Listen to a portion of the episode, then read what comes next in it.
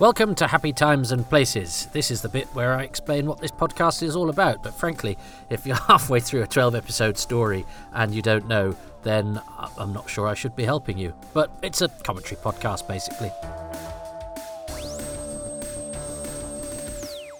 Hello, I'm Ian McLachlan, and I was delighted when I found the Dalek Master Plan was still available to talk about. Well, welcome everybody. We're halfway through. This is, well, we will be when we finish this. Uh, the Daleks Master Plan. For many years, the, and when I was a time tot, the longest Doctor Who story. Uh, when I was, you know, when Doctor Who came into my uh, sphere of understanding, it was ultimately trounced by Trial of a Time Lord, unless you count that as four different ones, and you can do whatever you like. Um, I sort of think of Trial as, as the four separate stories, really, because the Trial is a sort of framing device, but it is strictly speaking one story. Um, you know, it has 14 episodes, so it doesn't matter, does it? Neither, neither, it doesn't matter. It doesn't matter. Although, of course, it matters a great deal, and we judge people by whether they think the same as us. I do double think. I, I see the Trial of a Time Lord in two different ways, but strictly speaking, it is longer than the Daleks Master Plan, and we've just had Flux, which, although it is only six episodes, its running time is such that I think somebody worked out in terms of minutes. It uh, it actually works out as being as being the longest of all. Um, so it's all fun. Doctor Who is an ever evolving thing, but for many many years, this was the uh, longest. There was a period where we went, well, actually, Frontier in Space and Planet of the Daleks they're just as long because they're they're linked. So it's it's like, but they are two separate stories. Um, but yes, there's another sort of, uh, and it's you know it's a twelve part Dalek epic. Mm, yeah, yeah, sure, because the Daleks appear right at the very end of Frontier in Space. Spoilers. Um, anyway, that's a very long and unnecessary introduction. Um, I think I'm, I think I'm uh, slightly worried because, uh, uh, well, let's let's g- get into this episode of Doctor Who. Coronas, Coroners of the Sun. 24 minutes 50 seconds long, it says to me, as I'm about to fire up the loose cannon reconstruction. So we're going to start the episode in three, two, one. And here we go. Uh, it'll take a second or so to kick in. And we'll get uh, the moving pictures uh, of the title sequence, and then we're to photographs. I am slightly worried about this, uh, lovely listener, because I don't really know what happens in this episode. I mean, I've obviously, I have heard it and I've watched the recon, but not for a very, very long time.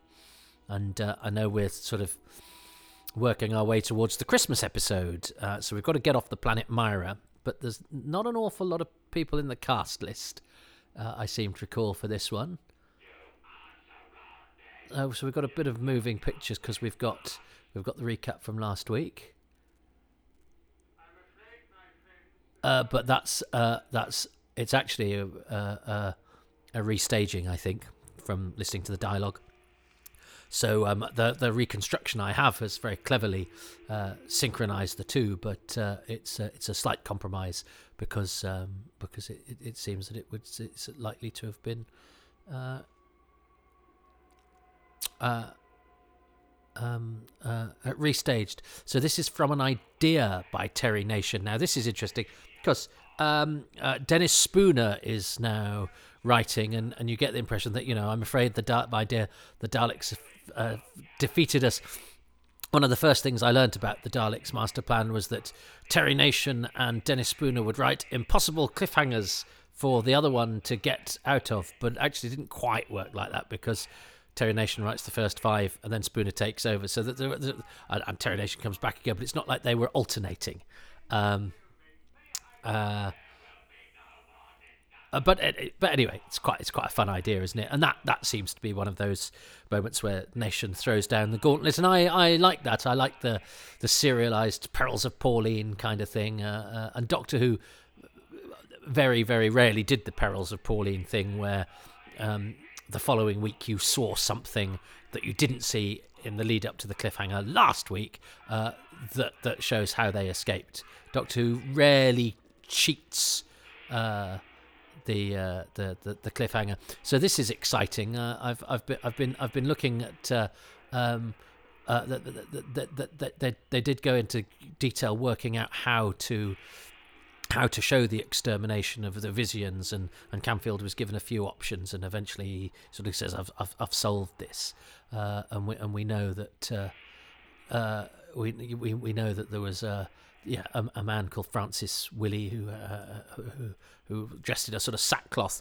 and they did something like they overexposed the negative or whatever it was, just to give a just to give a, a, a the you know the impression of the invisible creature uh, that is sort of revealed to us at the point of its extermination, and it's got these these these horrible, almost um, forbidden planet like sort of growling big big uh, no- noises to suggest them as well, uh, which is all great fun stuff. That's all brilliant. Uh, that's all very lovely '60s Doctor Who, um, Jeopardy, strange new worlds kind of thing. Um,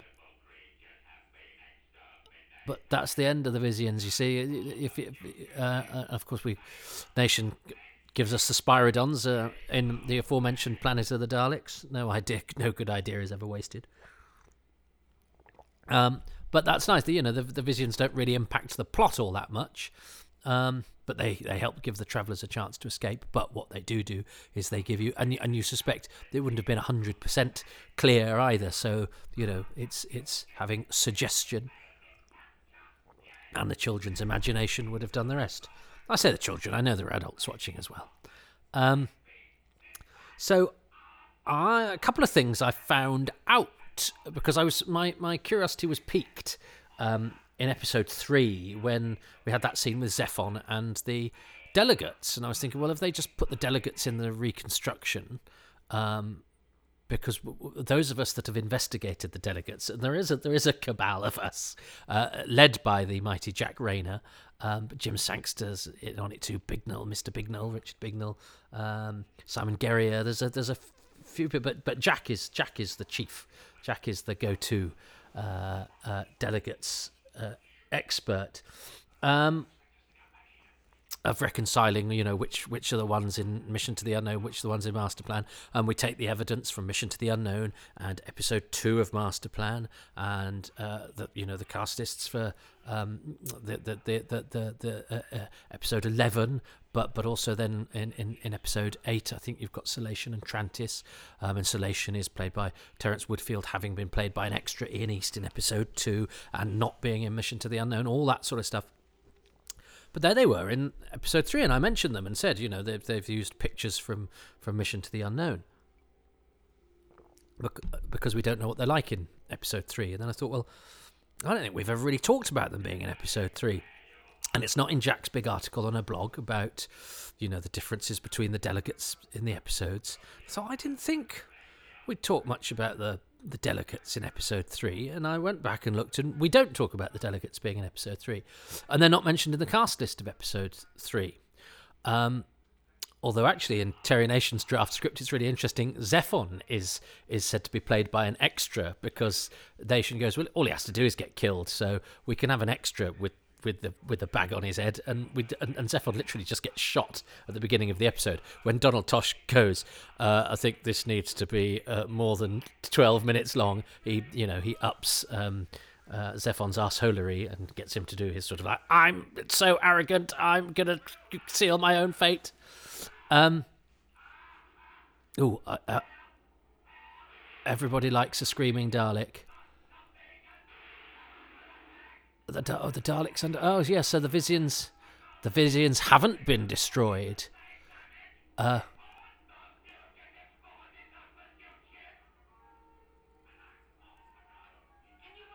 Uh, anyway, sorry, I, I got I got distracted there. Um, I, will have to be honest, I don't know what happened there. it's really hard. Um, that looked like a Dalek had something over its eye. Um, it's yeah, sorry, it's it's very difficult doing this um, to still pictures. So I'm I'm trying to distract you with my delicate facts, um, uh, because uh, the cast list for episode three um, doesn't have a, a, delegate in it, but it does have Zephon in it because Zephon is is is given lines between uh, the draft script and the ultimate script. We know Zephon is in episode three. He speaks and he gets killed, but he also refers to Celation and Beaus. And there is that stage direction that was used in the recon that says the delegates, when he says uh, Celation and Beaus uh, are going to come with me, says the the representatives move behind Chen. So we can assume from that that it's Celation and Beaus. Now they're not in the cast list, as they're not in the cast list um, on screen for episode two, but they are credited in the paperwork as being played by various different extras: Ian East, um, uh, Jack Pitt, etc., etc. There are two extras, two female extras, who are the two females that uh, Bors and Garge and Kirksen fight over, and two other extras, MJ Matthews and Jack Le White. MJ Matthews plays uh, Chaplin in episode seven. Jack Le White's in a few things. He's also in an episode of The Prisoner. Um, and they're down in all the documentation we ever see about this story as criminals. And I think whoever's compiled the lists has gone, well, the extras must be extra criminals in Boards and on the Devil's Planet. That makes sense. Except there's no nowhere in any of the script or the paperwork that calls for any background artist criminals. There is a bit in the paperwork that talks for, calls for background artist representatives, and it's the scene in which Zephon says Celation and Beaus, uh, and where the two representatives move behind Chen in order to show that they are now allied with him because they're leaving the sinking ship that is Zephon. So that's got to mean that Jack Le White and MJ Matthews played two delegates, probably Celation and Beaus, in episode three of the Daleks Master Plan. Now, it's a new fact that's completely useless. I think it's I, this now. This may have been written up somewhere else, but I don't think it has been. Um, it's usually because we don't have any photos or screen grabs or anything from it anyway. Um, but it does give us two extra actors, both of whom are dead, so we can't ask them, who have played representatives, uh, and it's just another piece to the representative slash delegate jigsaw, albeit it's a it's a piece of sky uh, or or land or you know it's not an edge piece it's a piece in the middle of a, of a great bit that's all the same color because uh, we, we, we can't really do anything with it until we've got the rest of the picture. But there we are. Um, oh he's so good. Kevin stoney telling the daleks off. You have the audacity to accuse me of incompetence. Oh and i love the way that the daleks are he unsettles the Daleks with his confidence, and and that, that, that and, and they've got they've got a tenuous grip on command here, and actually that really works because it doesn't undermine them because as they yell and sort of slightly lose control, they are scary, um, but, but but it, it really helps to consolidate Mavic Chen as not just some other Dalek sidekick. Um, although actually, up until this point, there hadn't been many of those, but we've seen we've seen many since. I still think Mavic Chen is is the greatest of them all. Um, but also, it shows us another side of the Daleks, the sort of panicky, slightly discombobulated Daleks, but not at the expense of them being a potent threat at all. In fact, it, it, it, as I say, it makes them slightly, you know, it makes them scary in a, in a in a different way. But it's an interesting new dynamic, and I like that a lot.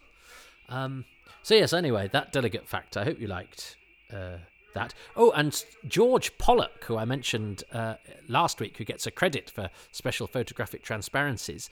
Um, I was looking at some of the paperwork, and he's, he's, and they describe him as Sir George Pollock, and yeah, he was head of the Royal Photographic Society. So he's uh, he's one of the few knights of the realm to have been. Uh, well, uh, but I think it was a hereditary title anyway. But he's a knight. He's a sir. He's one of the. Let's say that he's one of the few sirs to have got a credit on Doctor Who, and certainly the first. Um, was uh, yeah, certainly the first, um, but not the first person decorated in the New Year's honours, as I think I've mentioned already. Uh, the the the first Doctor Who person with I think it's an MBE is somebody who will will not occur to you and will surprise you. And uh, I mentioned that. Um, well, why do I? Because actually, I'm, I'm recording this from a house uh, of somebody who has recently been given an MBE, and I'm as pleased as punch that my partner Shez uh, was named an MBE in the New Year's honours list. Oh, It's choked me up a little bit. Um, but anyway, I, that's not why I mentioned Sir George Pollock, and that's not why I went into that. But I'm not going to allow the moment to pass without acknowledging my dearly beloved MBE. um, uh, but yeah, George Pollock uh, was, uh, uh and uh, I, then I looked him up. He only died in 2016. So one, he should have been in my 2016 in memoriam, and two, ah, we could have talked to him about it. I'm sure he did loads of photographic things, but anyway, he was around, uh, and he was an illustrious man, and his, he was a name hiding in plain sight on the credits of an existing episode of Doctor Who, and I certainly didn't think to write to him. Did you? Bignell might have done, but I don't. He's never mentioned that he did. So, um, you know, there's, there's, I, I just assumed, I didn't know what I assumed. I assumed he was somebody we wouldn't know, and actually he was really famous uh, and around, and probably very easy to get hold of. Uh, so there we go. Um, now this is there's the, you're starting to get a nice dynamic now between this is a TARDIS crew, isn't it? Um, Sara's brilliant. I think I think Jean Marsh is fabulous um, especially now that she's thawed a little bit and, and, and is part of the team rather than scary, which, which was a great introduction, scary space agent Sara Kingdom. Um, but but they do they do feel like a, a, a, team, even though, as I say, I I, I doubt Sara's um, credentials as a companion, um, because she's you know she's a guest actor in one story. But it's sort of what we were told, and it's it's what stuck. Uh, in the same way that the titles for the first three stories um, uh, have have stuck, and I I am very much for calling Edge of Destruction, Edge of Destruction, and inside not inside the spaceship because it's what I know and what I'm used to, and I don't care what it says on a bit of paper anywhere.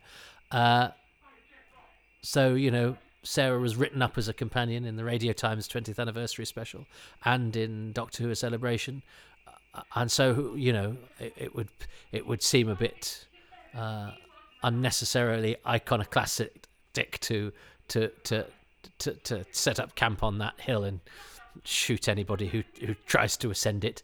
Uh, she is on the list of companions. Um,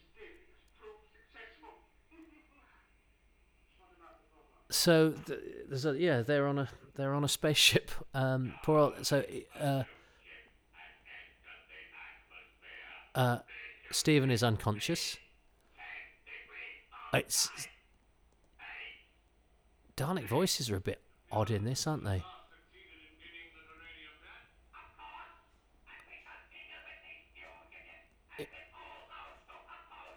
Yeah, so it's it's it's very chasey now, isn't it? They've so they've left Mira, and it's it's pretty much we're having a chase through time and space with uh, this very interesting character. And and yeah okay so he's talking about trying them and finding them guilty.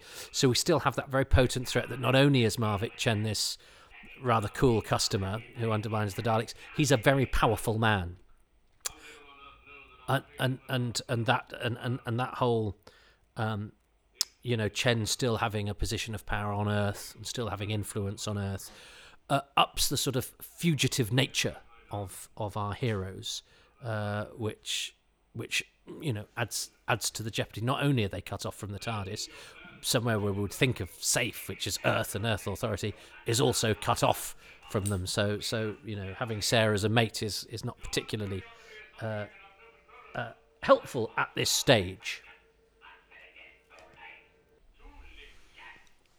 I'm sorry, I was interrupted there. So if there's a slight kink in the sink, um, oh, I like that. Uh, apologies. I don't think there is. I think I've lined it up uh, properly. Um, but it did give me a chance to check that bit. I got confused over the bit with the Dalek with dirt on its eye. Yes, that was done by the the TARDIS crew. The Visians were uh, dead when I said that they were dead. Uh, uh, so it's a series of sort of face-offs. This it's a, it's a lot of oh the, you know the Daleks will exterminate us, but they can't because we have the Taranium.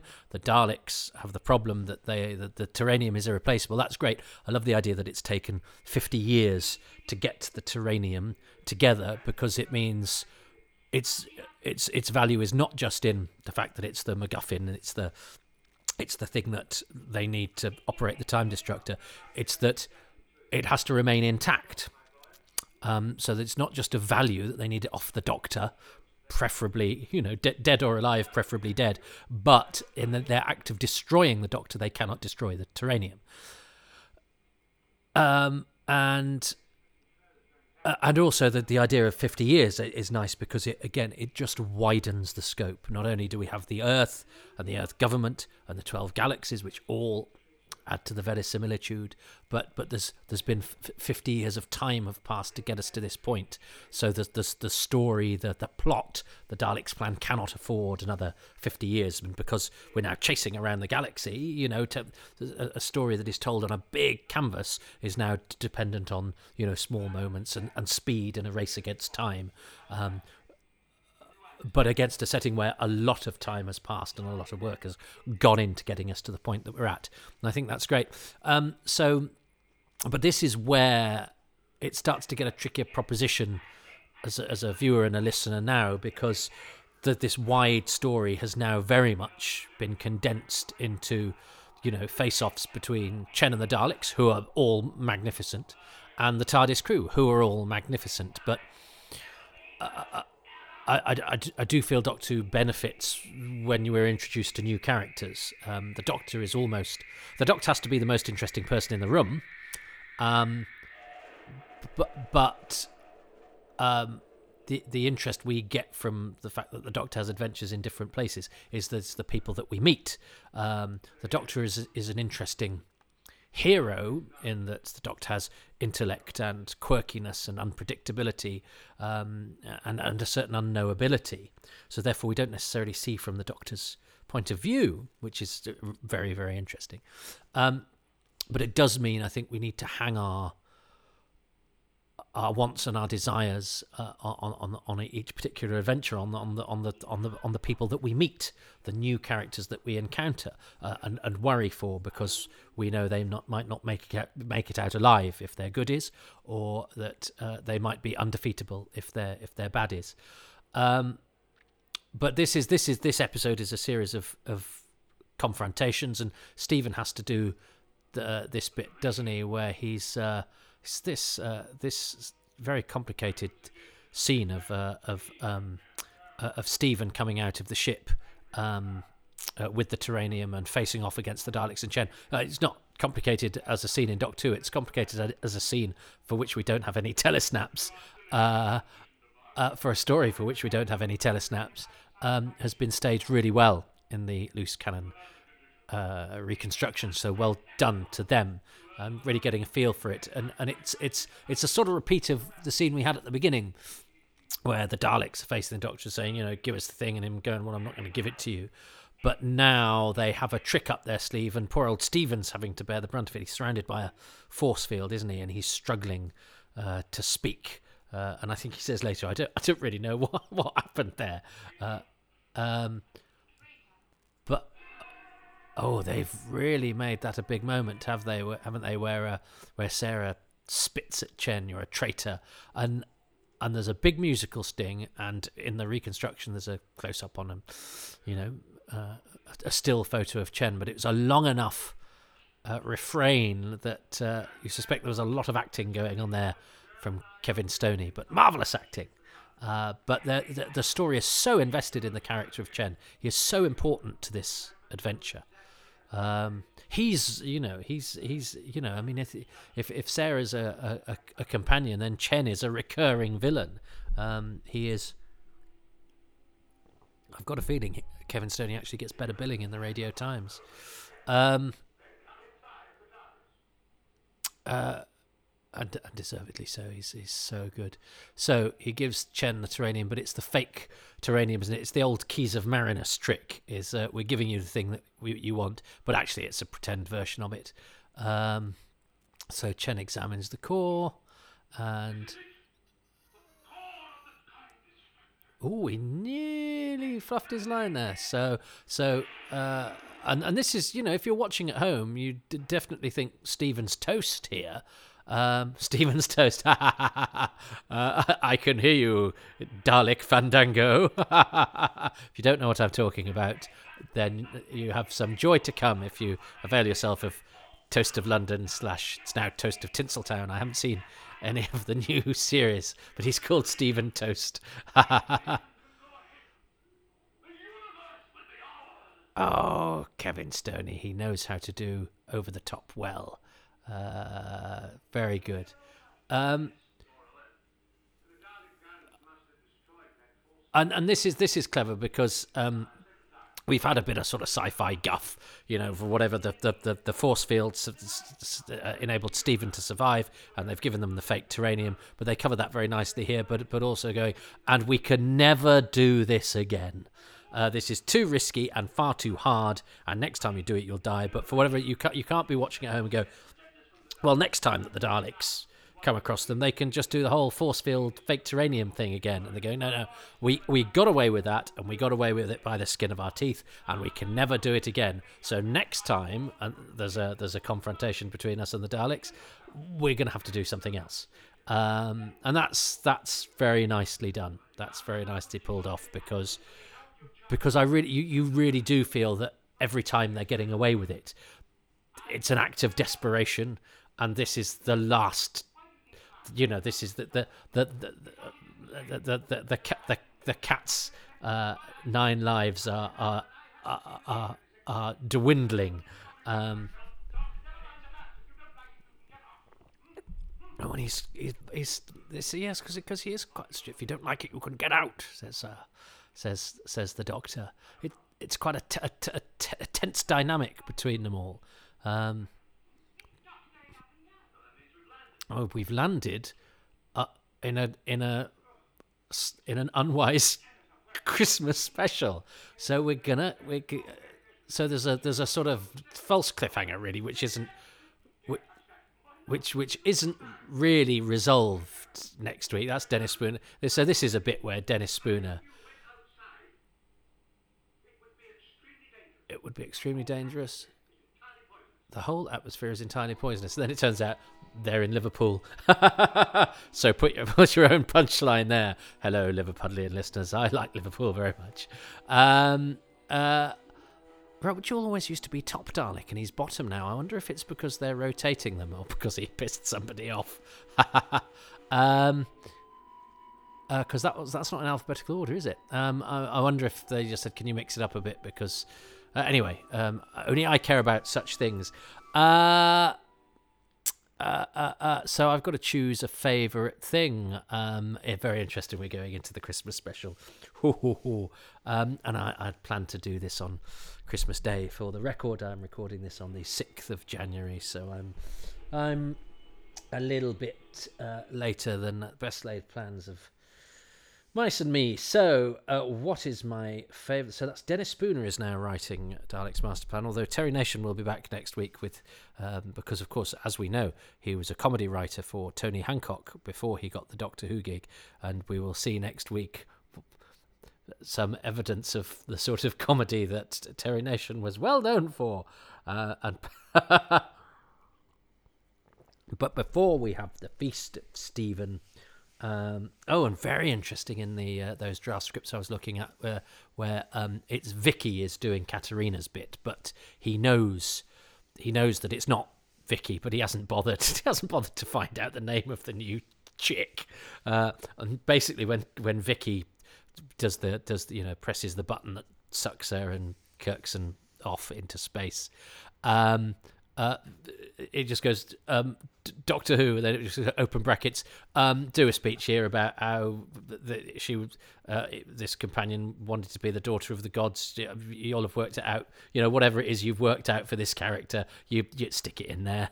so you know, the bit that requires a bit of writing, a bit of pathos, you you could do that because I'm really, I don't really know, do I? I'm just uh, I'm just just bugging you this. um. So, what's my favourite bit? Uh, it's it's hard to it not keep being Mavic Chen because he's so good. Uh, I never had the pleasure of meeting Kevin Stoney. Oh, I'd like to have done that. Um, they're not notches on your bedpost, Toby. No, but it's it's not a competition. I know, I know. It would just have been nice to nice to meet him. But lots of other Doctor Who fans met him, and I sure told him how brilliant he was, and he was probably bemused by the whole lot of us. Um, but what a good actor he was. Um, and extraordinary that that, that that that you know Doctor Who probably had the best of him in the sense that lots of people have been brilliant in Doctor Who have had great careers outside. Kevin Stoney had a perfectly decent career, but I think Doctor Who had the best of him, and he had the the best of his work in in Doctor Who, which is interesting. That's not not often the case with people that aren't regulars. Um, um, and you know there are guest stars who've given good guest turns, but have been you know equally good good elsewhere. And I know Kevin Stoney has done good work elsewhere. I've never seen him do anything as good as Tobias Vaughan and and and Mavic Chen. Mavic Chen. Um, uh, so, and, or of high status. I've seen you know he's in some high status productions like uh, Claudius and things. Um, but you know he's he's a uh, he, he you know he's a, he's much more of a supporting player than the than the you know obvious lead guest lead he is uh, in in certainly in Masterplan and, and the Invasion. Anyway, I just love. I'm I'm want it noted for the record. I adore Kevin Stoney. Um, and he's not just a good villain; he's one of the greatest villains in in all of Doctor Who. Um, uh, so, well, he's two of their greatest villains in all Doctor because he's brilliant as Tobias Vaughan as well. So, uh, but this is all. Uh, what do I like best about this? I do like the sort of the panic that Chen instills in the Daleks. I really did like that dynamic that they had going on there. Um, I also like you know the I, I like the fact that we don't quite know what the Visians extermination effect would have looked like and the fact that we've got little bits of evidence of that but we don't know entire and we kind of know how it was attempted and we've we've got a visual representation of of the filming of it but we still it's still sort of tantalizing. That's not about the story so much is it? That's about our archaeology of of putting it back together. Um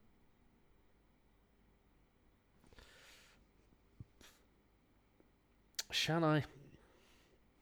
I'm going to say the the, the the fact that the the way that the Daleks react to Mavic Chen, uh, the, the the fact that he's starting to unsettle them a little bit, and the fact that they are very different as a result of his the dynamic that they have with him, which. I, uh, I'm aware that a lot of my favourite things are Mavic Chen things, but I think he's such a big mover in the story that they're all. I'm not they're all they're all different things. I hope that I'm suggesting because I think it's a bit of a cheat to say the Visians when I don't actually know what they look like, and, and part of it is it's a, it, it's appeal post post broadcast, and actually the, the, it's the, partially to do with the fact that we don't have it to see now, etc., etc., which is still a legitimate thing. I mean, you know, Simon Guerrier chose the fact that we don't know what the fight scene is like in Evil of the Daleks. It's his thing for Evil of the Daleks 4. There's no rules. There's no rules to this. But I'm gonna I'm gonna choose the, the, the, the, yes the dynamic between Chen and the Daleks and the fact that that he makes them unsettled and a little bit screechier and a little bit panickier. I like that. I like because it, it, gives the whole thing, which has been boiled down to just you know the the, the regular characters that we have in this story. Uh, it, it it it means that it keeps it interesting when there's no new sort of external st- stimulus in the storytelling and the dynamics. I don't think Ian's chosen that. Um, let's see what Ian's chosen. Ian McLachlan, venerable Doctor Who fan. Uh, then Coronas uh, of the Sun. Um, the ending of Counterplot seemed to be that was it. The Doctor and his friends were defeated. And you thought for the first few minutes of the episode that that was what was going to happen, that something dastardly was going to happen to them. But then there was the battle, the battle between the Daleks and the Visians. And amid the fire from the Daleks, you saw glimpses of what the Visians were. It's interesting that uh, not long after the Doctor Who story, The Ark, um, contained much more kindly um, invisible aliens. But the Visians and the battle with the Daleks was my highlight of that episode. Oh, he, uh, he said there was the battle, but he, and we caught a glimpse. You were there, Ian. What did they look like? You, oh, I must interrogate him. Um, I hoped he was just good because he went. It's interesting. Then started talking about the Ark. I thought he was going. It's interesting because they look just like Max Bygraves in a hat. Um, we know they look like a, a, man in a sack, but I yeah. Anyway, um, Ian is lucky enough to have seen whatever glimpses we saw of the Visians in that any of us that uh, were born post um, December 1965 uh, will have not. Um, oh, it's coronas are the outer rings of the sun, by the way. They're the outer rings of the sun, um, which I don't think has got anything to do with the episode title, uh, with the episode, has it? Um, it's one of those episode titles. They're they're interesting, aren't they? There's uh, there's some you know the first Dalek story. It's like the expedition, the escape. You know the uh, the the the ramble, uh, the uh, the the chat, uh, the exposition, um, and then you have ones that are sort of like all encompassing danger, like the end of tomorrow. That's a it's a great title, but you could literally call any Doctor Who story that because it's basically saying it's it's it's threatening death. You know, it's a it's a different way of saying, um, you know, huge amounts of jeopardy. You know, the edge of destruction and the brink of disaster essentially say uh, the same thing. Whereas uh, they have Coronas of the Sun, which just that it's just a sort of uh, it's just a sort of vague vague thing. uh, uh, and then you get some that you know do exactly what they say on the tin. You know, Devil's Planet. It's set on the the, the, the planet of the convicts, the devils who go there. Um, the Traitors is a very clever clever title. Um, and then you get the jokey ones, don't you? That Donald Cotton does, like Small Prophet, Quick Return, and a Holiday for the Doctor. Um, there's a podcast to be had in the different uh, Doctor Who episode titles, which is odd because I see them as slightly different from story titles, which are are much more traditional, I would say, in in certainly in classic Who, they've, they've, they've they've started to sort of mess around with them a little bit, and they don't mind having the odd uh, the odd uh, uh, uh, sort of slightly obscure abstract one in in in more modern Who, particularly sort of post post RTD, I guess. But uh, I'm, I'm thinking off the top of my head now. There are there is lots to be said about Doctor Who titles. I myself, I m- much prefer your old uh, Terror of the Autons, Planet of Evil. You know, the the the the the, the, the ones. Although I like the Hungry Earth more than Frontios. I'm not a great fan of the the single planet Bidmead esque uh, title. This is a whole different conversation. But I suppose it's because Coronas of the Sun. Uh, did did it have anything to do? There's nothing. There was nothing in that story that was about that. Um, it's just like it may as well have called it supernovas or uh, uh, yeah, um, the airless vacuum or space. Um, but anyway, next week we have a great story title because it's the feast of Steven. Good King Wenceslas looks out on the feast of Stephen, but it's Steven the Companion. Uh, well, that's a very nice little comic twisteroo. Uh, I bet there are some delights in store for episode 7 of the Daleks Master Plan Doctor Who's first Christmas special. That will be. that will be. Uh, I will be breaking the fourth wall with you uh, when we do that next time. But for now, a, a very happy January the 6th to all you uh, coronas of the sun at home. Ta ta. Thank you so much for listening to Happy Times and Places, which is presented by me, Toby Hadoke. And my special guest this time around is Ian K. McLachlan. Thanks very much to all the patrons who make these podcasts possible, and they include Chris Davies, Hugh Davies, Robert Davies. That's three Davies in one sentence. Makes me seem like it. You get the gist. Ian Dean, Tim Dickinson, Paul Dykes, Andrew East, Andrew Egan, Mark Findlay Smith, Chris Phone, David Gillespie, Charles Gears, Lisa Gledhill, Robin Groen, Paul J. Guest, Thomas Gerrier, Susan Harrison, Steve Hatcher, Duncan Harvey, Ronald Hayden, Stephen Hill, Chris Hyam, Simon Hodges, Sam Hollingsworth, Matthew Hooliston, Darren Howard, Gregory Hudson, David Hughes, Paul Ingerson, and Robert Jewell, not the Daleki one, he's dead. The music was by Dave Gates, and the artwork by Dylan Patterson. Didn't mean to sound glib when I said that uh, Robert Jewell, the Dalek operator, was dead, but I was running out of time and I needed to make the distinction. Although I'm sure none of you really thought.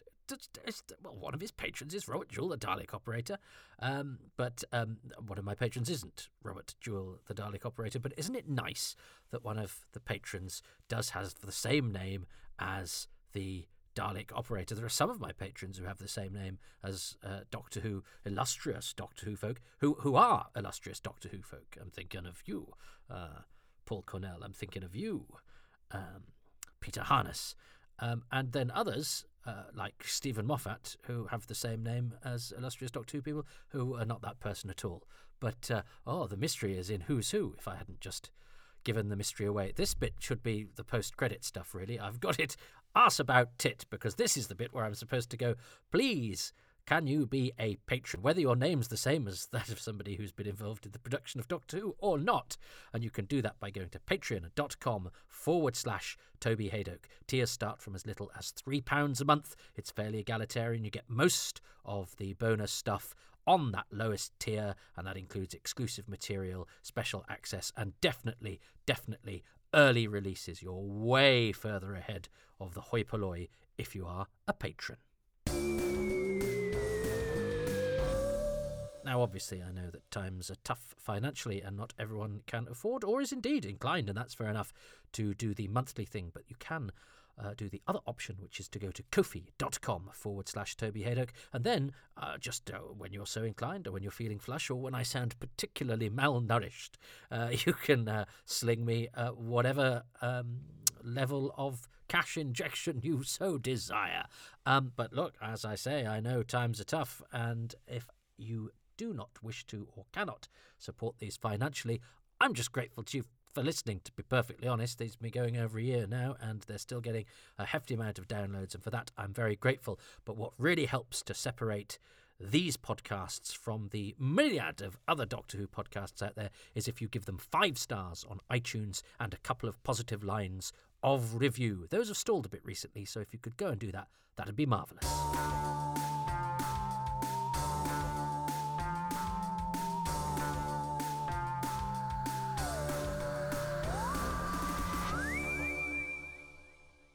Also two Anthony Carrolls. Uh, I thought there were two Richard Patys as well, but there was actually just one, and he'd um, he'd accidentally paid twice. Sorry, Richard. Thanks, um, but we've sorted that out now. uh, but uh, it's nice seeing all the different names, and I, I, sort of have I have an image of what you all look like, um, and uh, uh probably completely wrong. Um, but I am nonetheless very grateful to you all, especially those of you who uh, listen to right at the end here. Some of you are pseudonyms as well, and I'll perhaps never know your real names. Um, but anyway, um, aren't names a wonderful thing? And yes, Sydney Wilson and Robin Bland, they are. Uh, they are pseudonyms. They're, they're, it's not just a coincidence that I have a couple of uh, couple of patrons uh, who just happen to have the same name as famous Doctor Who pseudonyms. Although I'm looking forward to James Stoker from Leamington Spa uh, or Roy Tremelli from Wigan, uh, but uh, that has not yet happened. Anyway, whatever your name is and whoever you are, it's it's um you know I'm I'm very grateful and flattered and touched by the whole patronage thing, and it's really awkward having to do the old uh, cap in hand thing. Do you know that's where the word handicapped comes from? My partner is disabled, and she was looking into the. Uh, uh, you know the the all of the language that surrounds disability, and we've got in our in our downstairs loo we have, you know, we have uh, lots of leaflets for you know invalid chairs. You don't use that word anymore because it's invalid, you know. And yes, uh, handicapped came from cap in hand because the only way that uh, disabled people could make money was to lie in the streets with their caps in their hands for, for money. So um, yeah, I just thought, oh, there we go. That's quite interesting, isn't it? Um, there are other words, of course, that have that are since now not acceptable at all. Um, but there we go. Um, so listen, there we go. That was uh, that was a little bit of as close as I'll get to being QI, I guess. well, there we go. Shut up, Toby. All right.